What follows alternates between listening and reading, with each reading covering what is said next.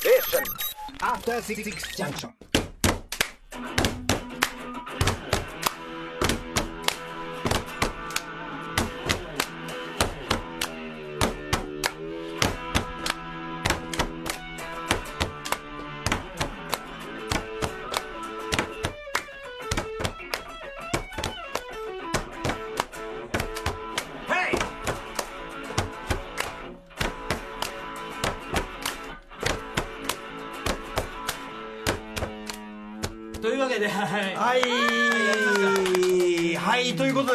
リーさん生ギターから始まりました。このギターについての詳しい解説は後ほど伺うとして、はい。改めて今夜の特集はこちらです。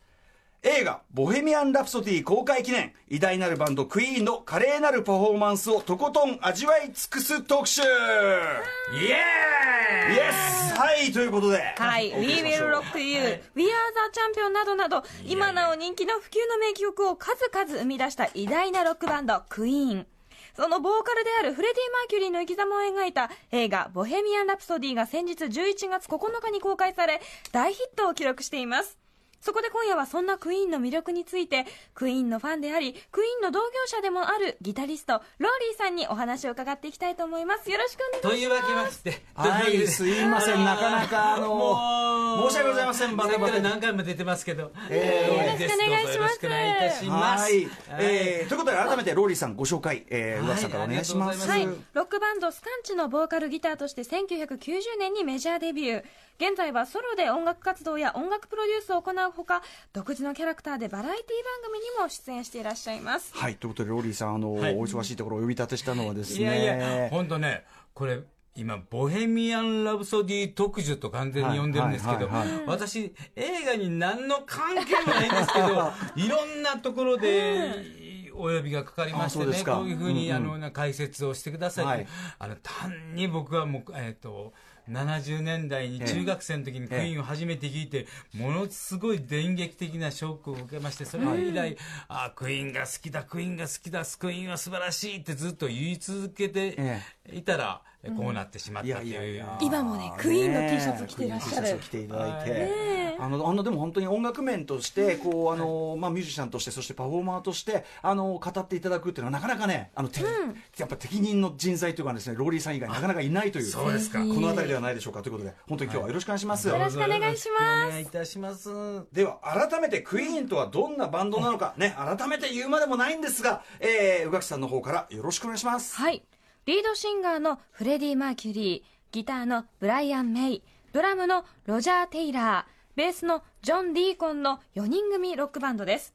1973年にシングル「炎のロックンロール Keep Yourself Alive」でデビュー。数々のヒット曲を世に送り出し1991年にフレディが亡くなった後もギターのブライアンとドラムのロジャーの2人がゲストボーカルを迎え断続的に活動を続けています。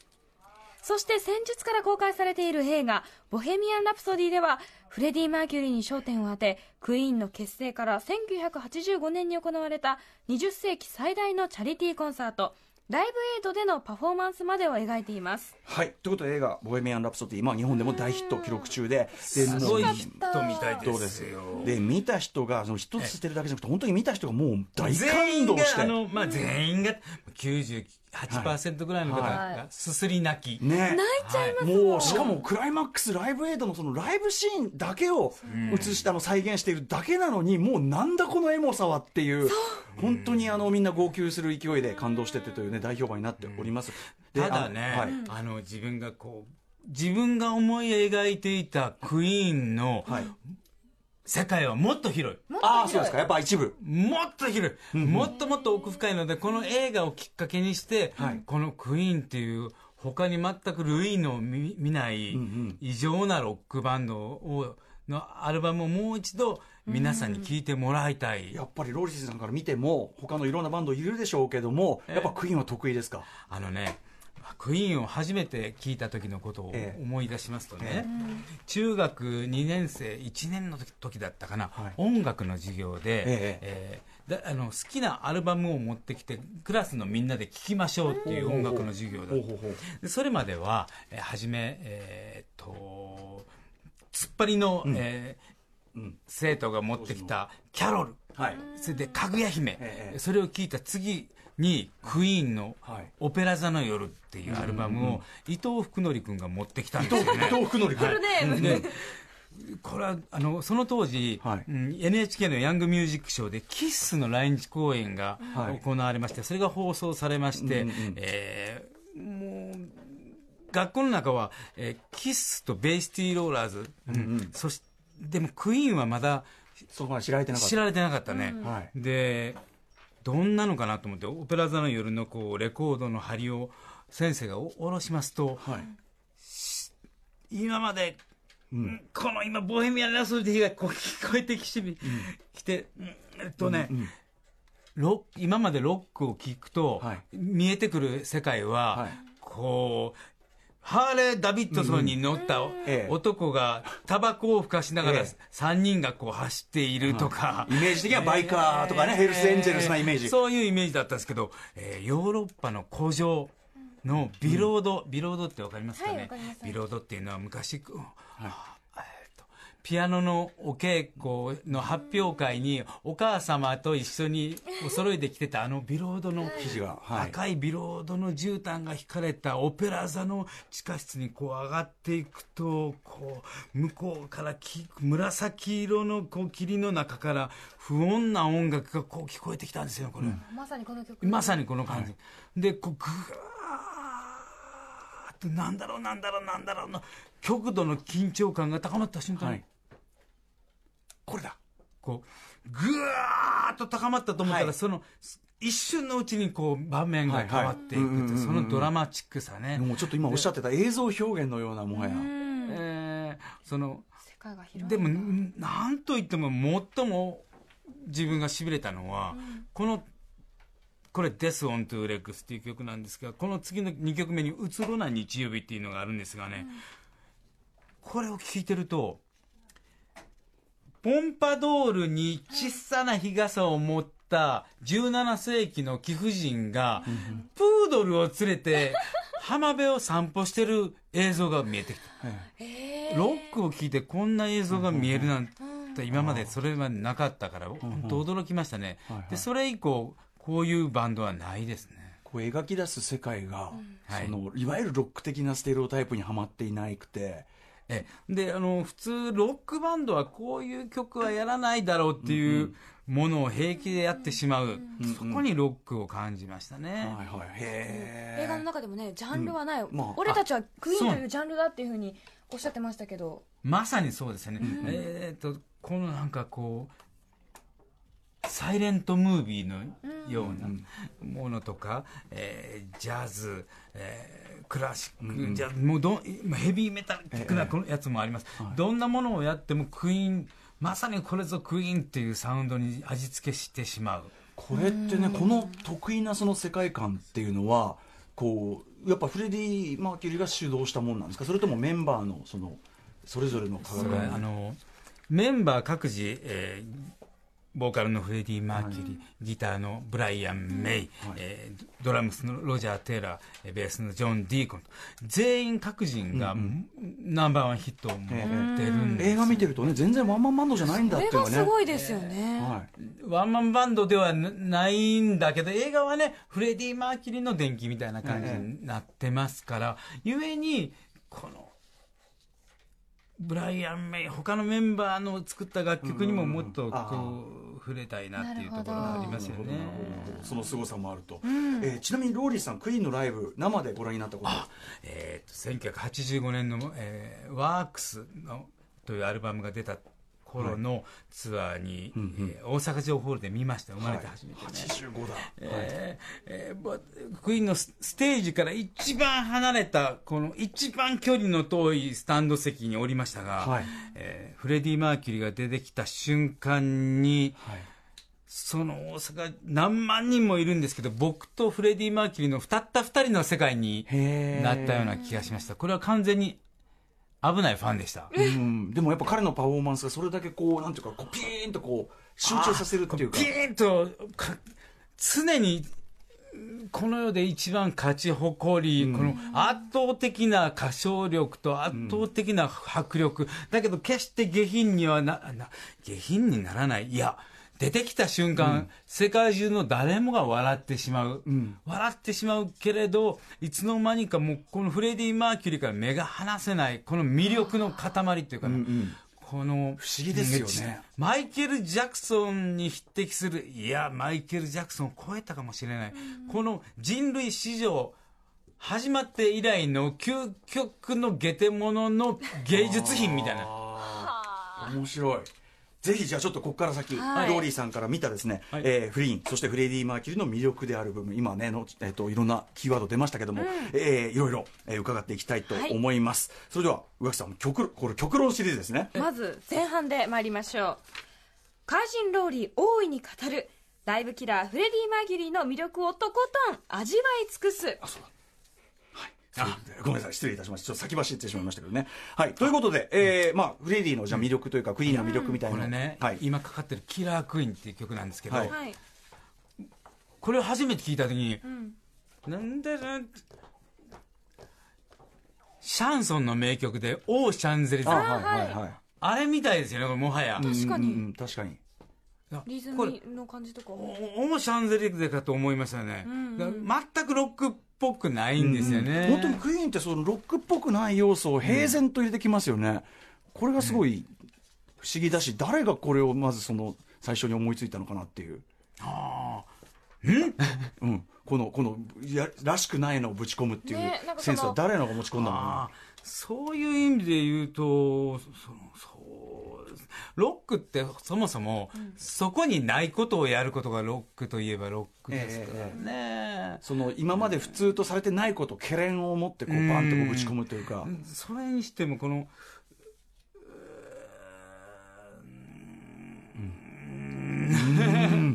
はい。もう本当そのもう一言では味わい尽くせないような魅力がたくさんあるということなんですけれどその先ほも、じゃあちょっとそのいくつかに整理して先ほどね思わず世界の人が笑ってしまったっておっしゃってましたけど、えーいくつかちょっと整理してフレディ・マーキュリーの魅力はい言ってみたいと思います、極論その1、フレディはストリッパーである。とにかくあうん。こう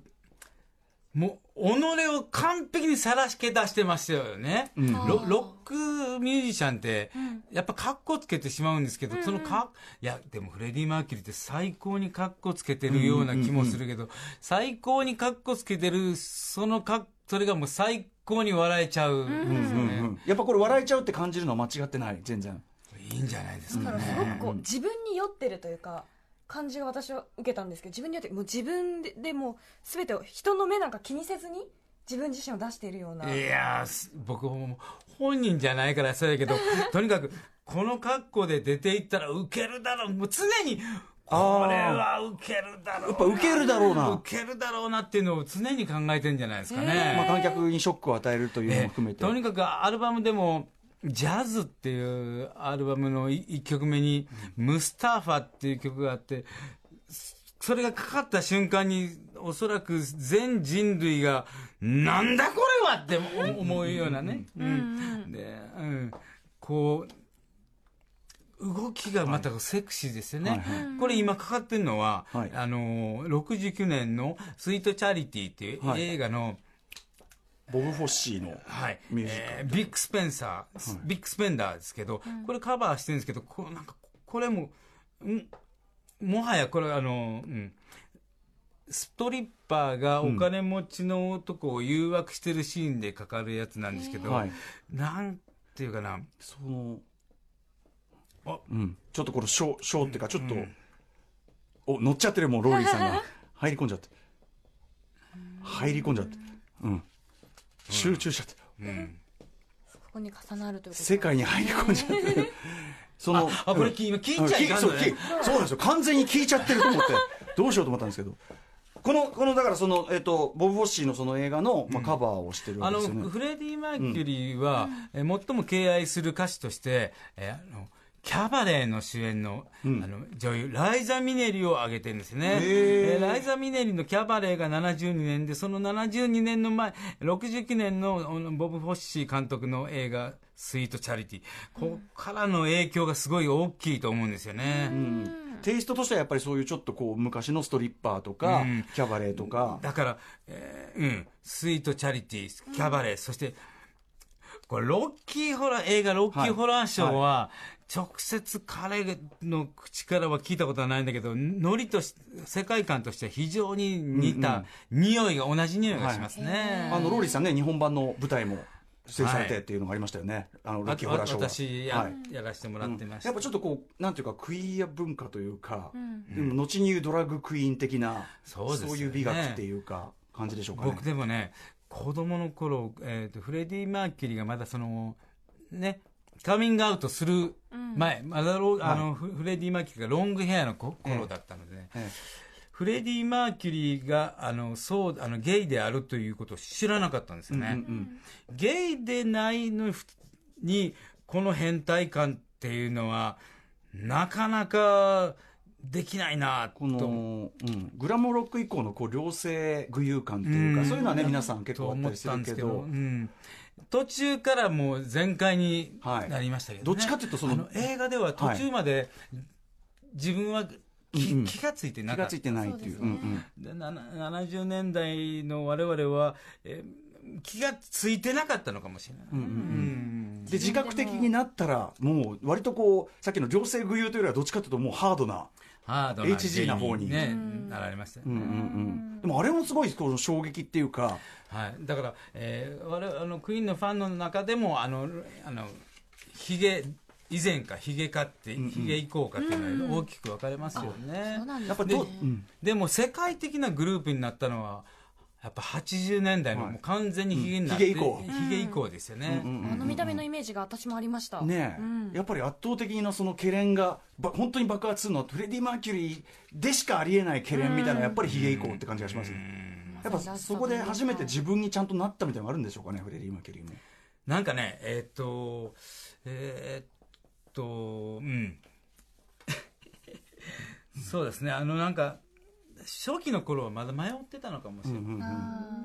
まあ、それまそれ僕さっき言いましたけどグラムエルトン・ジョンが、えー確か70年代のあの前半のあのロングヘアのこのフレディはあれは偽っていて自分の本当の姿になったのはあのヒゲ以降だっていうふうになんか、まあ、あの映画で映画なんかフィルムで見たことがありますけど。なるほど。やっぱ自分に自覚し始めたらやっぱり出るものも変わっていったということなんでしょうか、ああで初期の頃のあの楽曲の歌詞は妖精が出てきたりね、はい。えーおおとぎ話ささっきのあのうんローズ・オブ・ザ・リングですか、はい。えーなんかそういう、まあ、おとぎ話な感じですけど、あのハード路線にあのヒゲ路線になってからだいぶもっとこうバッとこう広がった感じ。リアルな世界に？リアルな世界になったような気がしますね。なんかそのね自分うちの召さそれこそあの「We Will Rock You」とか他の教科書もそうですけどもうちの召されてきた自分が立ち上がるんだみたいな。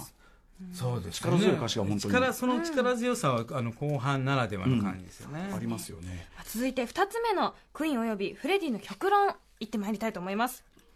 極論その2フレディのマイクさばきに特許を与えるべき。フレディのマイクさばき。はい。えーと他のアーティストにはない部分といえばやっぱりあのああこれはねあのーフレディ・マーキュリーのマ,、マイクにはこの、あのマイクスタンドをはい。切ったようなあれがついてますよね、短いのがついてますよね。スタンドじゃないですよねだからね。抜けちゃったの？みたいな感じの半分半分だけついて実際は抜けたのよりもっと短いから切ったんじゃないですかね。映画では抜けた感じでなってましたけど、はい。最初のライブ。あれでも独特ですよね。あれはもう発明ですよね、えー今まであのかつてその、えー西城秀樹さんが、えー70年代にマイクを、えーけ蹴ってくるっと回す、はい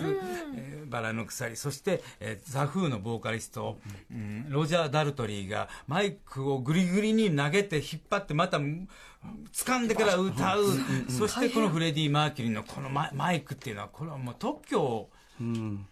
みんなマイクアクションをすごい工夫してる時代の中でもやっぱフレディは。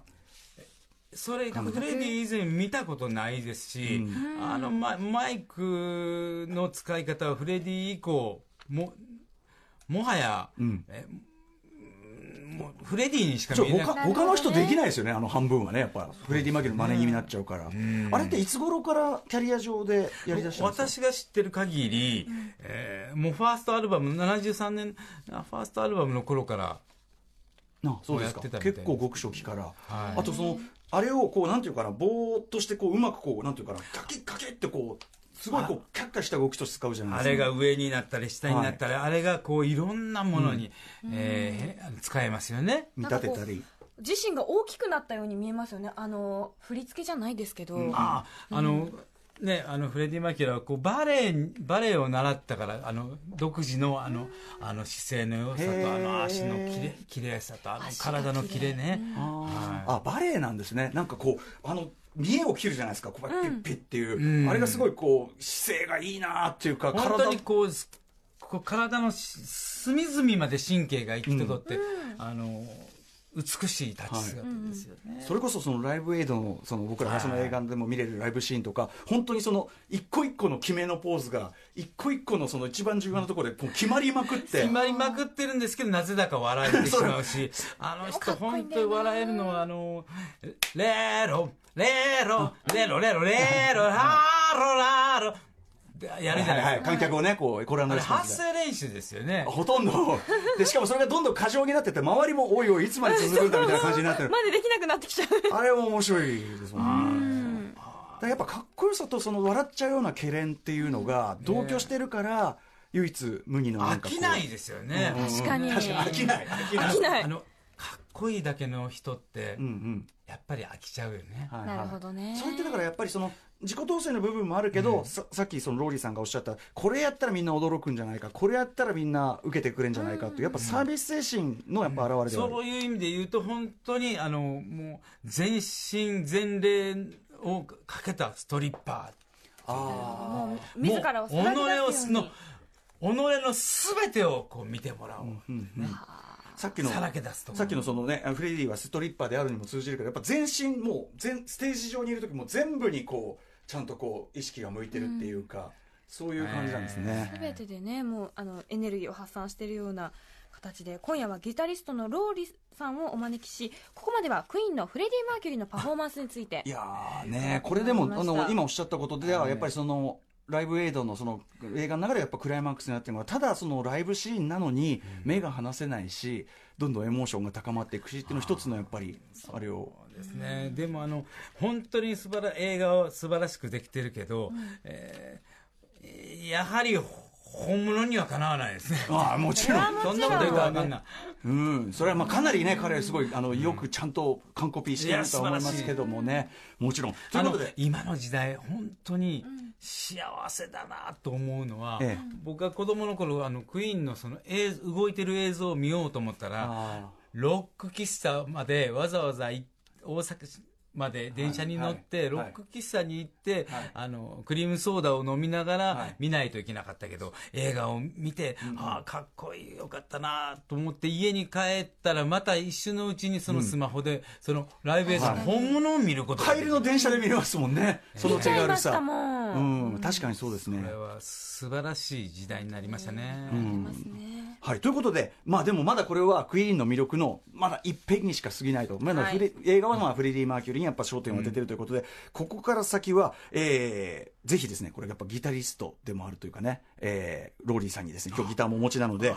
はい、えー怪人ローリー大いに語るということで、えー実は名ギタリスト、ブライアン・メイの凄さをとことん味わい尽くす、ここから先はちょっとブライアン・メイのお話を伺っていきたいと思います。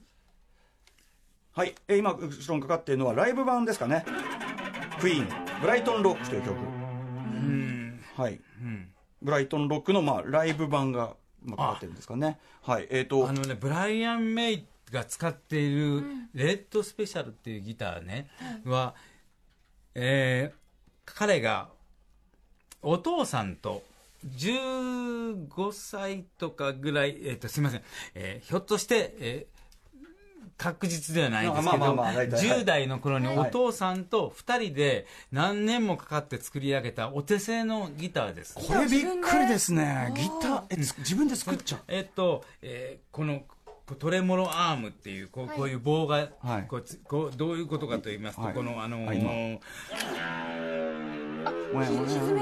こういうのは、えーお母さんの編み物の編み棒を使って、へえーこういうところのマークは、えー裁縫箱に入っていた、えーボタン、はい。でもこうえー自転車のバネとかを使ってほんでギターはあのあのギターのボディはおじいちゃんの家かなんかにあったマントルピース暖炉の200年前ぐらいの、えー年代物の暖炉から切り出した、えそれであの、えーと当時エレキギターというのはもちろん売ってたんですよ、はいえー有名なエレキギターはたくさんありましたけどそれをえーそれをそのどれよりも性能がよく、えもうよりよくより良いサウンドが出るものをお父さんと一緒に設計して独自のものを10年ぐらい使って何度も試作品を作っ使って作り出した自分が作ったそのギターをもう50年以上全てのファーストアルバム、えー戦慄の王女、それ以前のスマイルっていうグループの時から現在まで、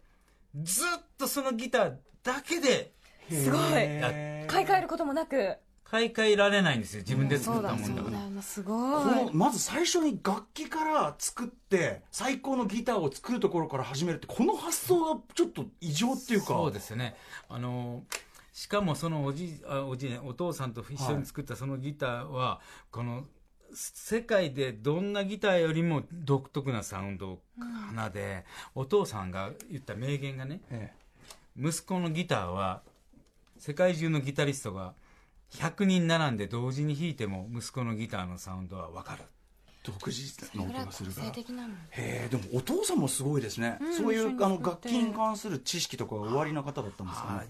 非常に頭のいい親子だったんじゃないですか。あのブライアン・メイは、うんうんえー天文学者の、はい。えー博士号を取ったらしいですからね。めちゃめちゃだからもともと地頭がいいところに来て。でも地頭いくら良くても楽器を作るところまた何別で十年かけてなその発想はすごい本当に。そして、えー、とギターオーケストレーションって言って、はい。えーまあ、クイーンの素晴らしいところは、はい。えーまあ、そのギターをギターを、えーオーケストラのように、えーベースのあのコントラバスのパートビオラ、えーチェロね、バイオリン。全てのパートをギターだけで奏でてオーケストラのようなサウンドをあ出すという、はいはい。今までそのなかったのは、あはい。そのだまたこれも特許を取る、与えるべきですよね、はい。すごい。もうだからもうすごい多重録音のあれのもう極限までいってるというか。そしてあのひ一人、えーグッドカンパニーという曲では、えー一人でデキシーランドジャズバンドを、えーあのやってらっしゃるんですけど、えートロンボーンからクラリネット。それがギターでやってるって言わないとうん。ああう。もっかり聞き逃してしまううぐらいに他の楽器だと思ってしまうぐらい。のはい。それぐらい器用にいろんな音も出せるっていう、そのあのギター持ち帰る必要もなかったぐらいなんですもんだからね。あまりにも完成度が高くて。そのうーん。その一本のギターに愛もう愛情がこもったんでしょうね。そして、えーさらにブライアン・メイは、えー普通のこのピックではなく、はいはい。えーお母さんが、はい。えー小銭なんかを小銭を貯めてたええ。瓶の中にたくさん入っていた、はい。当時のイギリスのシックスペンスコインを使ってはい。弾いている。コインのピックがこれも、はい。えーえちょっと変わるんですか？あのね、ちょっとやってみましょう。はいはい。えーこのコインってこれギザギザがついてますから、はいはい。えー日本でいうとこの、えー50ギザ円玉みたいな、は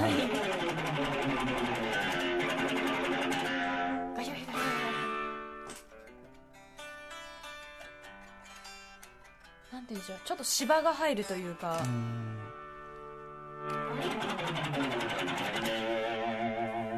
こんな感じになりますよね。で、えー、とエコーマシンを使って一人で、はい。えーステージで多重、えー演奏っていうんです。まあ、あの例えばこう。はい。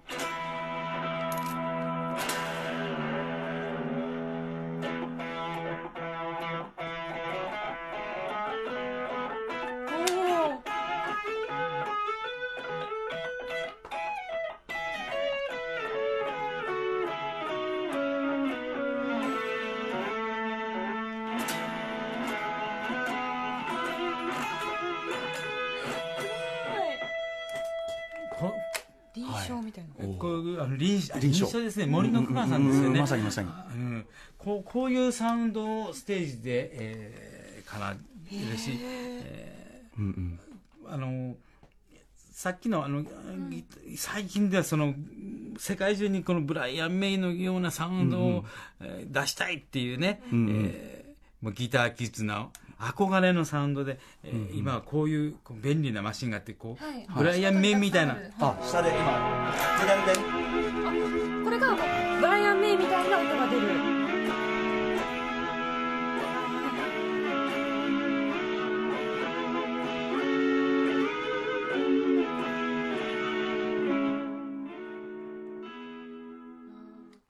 まあなんか。これエフェクターでじゃあそういう今はそういう効果も。いやいや、でもね、エフェクターで真似してみてもね、ええ。その本物の、うんえーまあ、あ愛情を込めて、はい。えなんしかも、今はテープレコーダー、あの、もちろんハードディスクレコーディングができますので、えーパソコンに何十トラックも使って自分の声を重ねることができるけど、当時はその、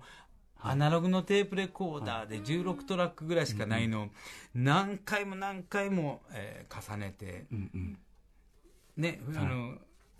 オーケストラをはいはい。演じると。でも発想がやっぱりちょっとこう普通のギターのその普通にこう楽器が一個一個あってっていう発想じゃないですよね。なんかこう、うんなんか多層的だったりとかさっき臨床って言いましたけど、そうね。そういう構造自体も多重的だったりとか、そうですね、うん。それもさることながら、ブライアン・メイの、えチョーキングっていうか、ギターテクテクニックの特徴としては、ひじえー非常にチョーキング、ひチョーキングって、こういうやつね、クイーン、これがすごい遅いんですよね、なんか、遅い。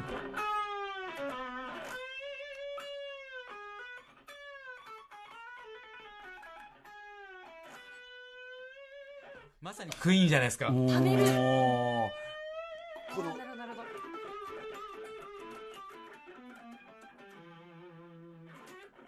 しかもこう、チョーキングを上げといて、はい。えーす下ろすっていうチョーク弾が多い。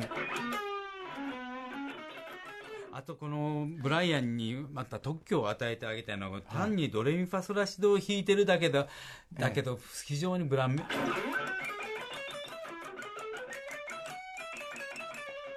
れなんかよくある、よく出てくるんですよね。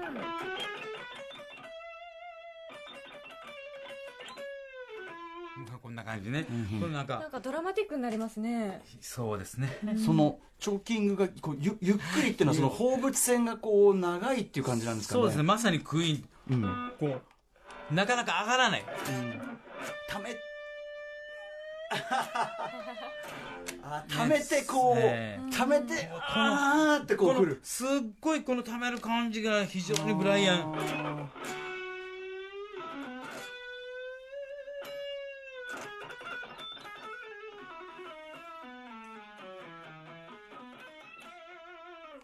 こういう感じ、感じですけど、これ AM ラジオでこれって、どういうな、いやいやいやでもいいですかこれあのでもその今のご説明合わせて演奏を聞くとやっぱそのちょっとこうな放物線が長い分宙に滞空時間が長い気分っていうか、うわーっとこう行ってとか、あああ、なるほど、いいことを言いますね。あの、クイーンの、セカンドアルバム、はい。えークイーン2のブラックサイドですね。これなんか、もは、もはや、はい。えーあ、えっと、アトラクションみたい。アトラクション、えーえーレコードに針を落とします。えっと、クイーン2っていうアルバムはホワイトサイドとブラックサイドっていうのが分かれてまして、ホワイトサイドっていうのは、えーギターのブライアン・メイの曲やら、えー他のメンバーなんですけど、の曲が入ってるんですけど、ブラックサイドは、うん、え1曲目のこのオーガバトルからこう、マーチ・オブ・ブラック・クイーン、えー輝ける 7, け7つの海と、この全部がメドレー形式になっておりまして、レコードに針を落としますと、全くのこの無音から遠くの方にから何かわからないもんがこう、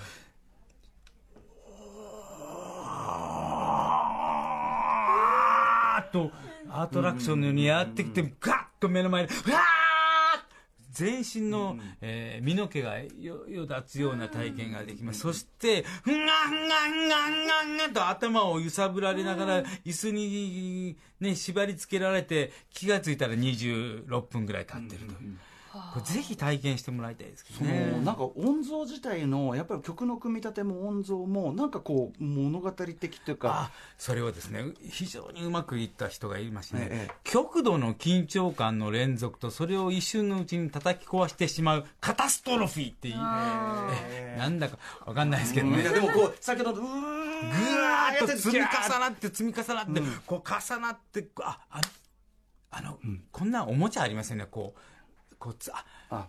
うん。ジェジェンジェンガみたいな。はい。みたいなやつ、はい。あれは違うな、なんかこう積んで、積んであうー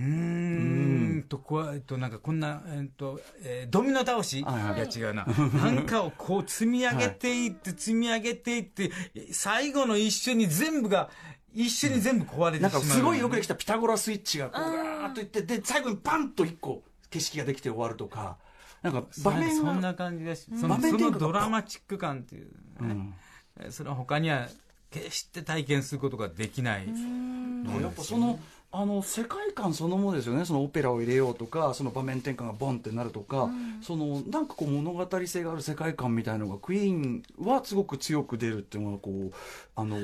なぜなのかなと思って誰が誰の発想からこれ来てるのかなっていう。それはフレディ・マーキュリーだと思思いますね、うんやっぱりそこはフレディのリズムだったりすると、でもそれはやっぱ各メンバーのその例えば例えばブライアン・メイさんのを支える周りがいるってテクニックも合ってるるしそのイズムに。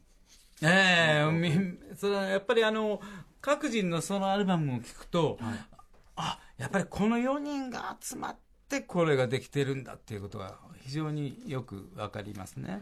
なんかその映画見ててもちろんそれあれはすごく簡略化された電気映画でしょうけど。ゆえにあの、あの、はい。ボヘミアン・ラプソディをレコーディングしてるシーンがい一瞬しか、ないけど、はい。ああれをレコーディングしてるだけで、えー映画3時間分ぐらいできるよね。いや僕はだからその当然初めてのああいう実験的な革新的なことをやるんだからあんなに迷いなく全部一直線で来たわけがないだろうとか思ったんですけど当然そのバンドとしてこれありかなとかこれでいいのかなって瞬間はこれだけ革新なことやってるグループだからあったはずだと思うんですよね。それをあやはりこうフレディ・マーキュリーがこう牽引していったっていうのはあるけど、うん。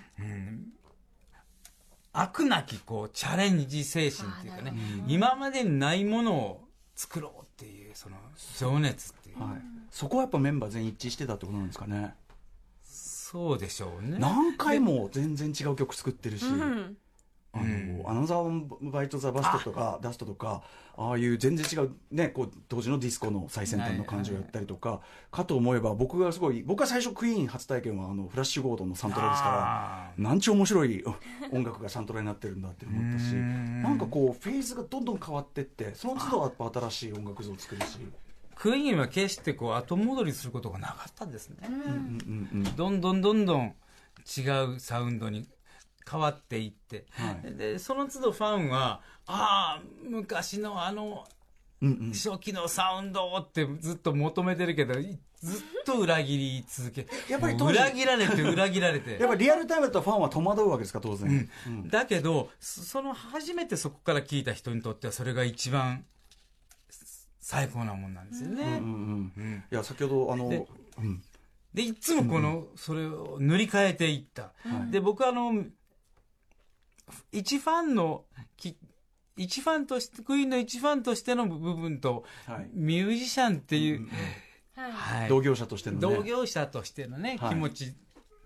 後でああなるほどそういうことか、うんうんうん。決して後戻りすることはできない、後からやっぱり分かる部分もあるというか同時にリスナーとしてはさっき宇垣さんがすごくあの番組の頭の方で印象深いことを言ってて、あのやっぱり CM で聞いた曲だじゃなくてリアルタイムで驚きたかったっていうようなことをおっしゃってて、だからそれができたファンもやっぱ幸福でしょうしね、そういうふうにも思いますねやっぱね。えついこんなことやんだっていうね。はい。といったあたりで。あのすみません今日ちょっといろいろあのあっという間にお時間になりました、ローリーさん。本話聞きたかっタイタイムマシンに乗ってしまいまして、たうん。えいやいや、ねあのー本当にうん。うーんなんだろうな。こんなクイーン特需でうん今日呼んでもらえるとは思いやいやいや、でも、うんあの、これでも今今日お話しいただいたようなことは、僕らが例えば映画見てええわーって言ってるだけじゃ絶対わかんないことですし、どあのええそれこそ同業者目線ありきという部分もあったのではい大変勉強になりました、本当に。せっかく好きになれたならこの機会にもっともっとやっぱ知りたいですよね、クイーンのこと、ということで、はい。実はローリーさんのお話まだまだ聞きたい人ここに行けばいいというものがあるんですね、11月22日木曜日 TSUTAYA O-WEST でクイーンではないんですがザ・ビートルズホワイトアルバムリリース50周年記念イベントバック・イン・ザ・ビートルズに出演されるということなんですねここでローリーさんのお話をもっともっとお聞きすることができるということで。このこの日はね、うん。演奏するんですよ。あ演奏なさるんですか？あら。これはホワイトアルバムね。これはこれはビートルズの話、でさらに。問題はこっちですね,、ねこっち側の見ると。11月24日土曜日フレディの命日に18時から東宝シネマズ日比谷で上映の「ボヘミアン・ラプソディ」応援上映に登壇されるとはいフレディへの愛を熱く語っていただけるということなんですよねはい、えー、また呼んでいただけてはい、これでもあの応援上映ってことはファンもじゃあもうの結構わーっと盛り上がったりしてもいい上映ってことですかねあもはやもうそうですよねこの「ボヘミアン・ラブソディ」の映画、何回も見たくなる映画ですよ、いや見ててやっぱこの実際自分でも足踏みしてパンパンやりたくなりますし、もはやもう最終的にはこうフィルムコンサートみたいにそうですね。えーうん。そういう感じでねあの連続そういうふうになるなっていくんじゃないですかね。この作品はロッキーホラーショーとか、そうさらに11月22日なんですがなんとあのラボヘミアン・ラプソディの映画に出演されましたクイーンのメンバーを演じた4人からのコメントもいただいているということなんですね。あなるほどあええあのえ？ちょっとこちらお聞きいただきますえね今コメント？えこれは、あのおえボヘミアン・ラプソディでクイーンを演じられた皆さんのコメントをいただいたってことですか？わざえ名前呼んでもらった私名前呼んでもらった嘘だって言ってた。いただきました。もう事実上クイーンからいただいたも同然ね、えーそうですね。ございます。ほん実はあのこの間パープルカーペットを歩かせてもらいました、はいはいはい。ご本人あうん演じた皆さんにもお会いしたんですけど、はい。ブライアン・メイの人は本当に似てるよね。似てますよ。ますよね。ブライアン・メイご本人が俺かと思ったっつってね。本当に似てますよね。あと、みんなよいいです、うん。あの演奏シーンとかどうですか？ローリーさんから見てそのちゃんと演いや奏してる。非常にうまくできていますけどね、こあの僕映画を見ながら思ったことはね本物のブライアン・メイとかクイーンのメンバーの立ち姿はやはりん？少女漫画そのものだったね。へあえー少女漫画。うん。あのそれこそ日本僕にって最初に日本から火がついて、はい。その日本のそれこそそのなんか少女漫画シーンからそのプロモーションしてみたいな。あのなんぜひね、えーまたユ YouTube 等で、はいはい。ね本人たちのねはい。立ち振る舞いを。いやいやまあいいですよいいですよいいでも本当はい。モーションまで真似してらっしゃったということですから、すごい動きも似てましたよね。だけどやっぱり現代の若者なのよね足の足のラインが。へえやっぱ違いますか？ほうほう。ほう。なんだろうもっとこうもっとこう元は肉感的という元はヒュッとしてる。いやいややっぱりあの本物はもっと細かった、細いんだ。ええマッチ棒みたいああそうですか。それでえもう漫画そのものですよ。あの縦に引き伸ばしたような感じっていうか当時の。へえ初来日の初来日の時のブライアン・メイが日本庭園であの抹茶を飲んでるシーン、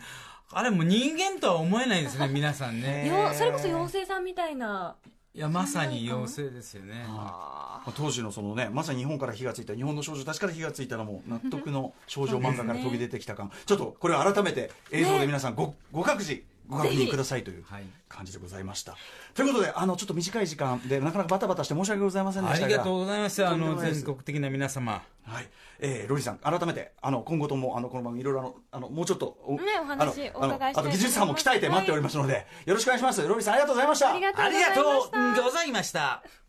明日のこの時間はパフェは食べ物ではない最高のエンターテインメントな特集をお送りします。After Six Junction.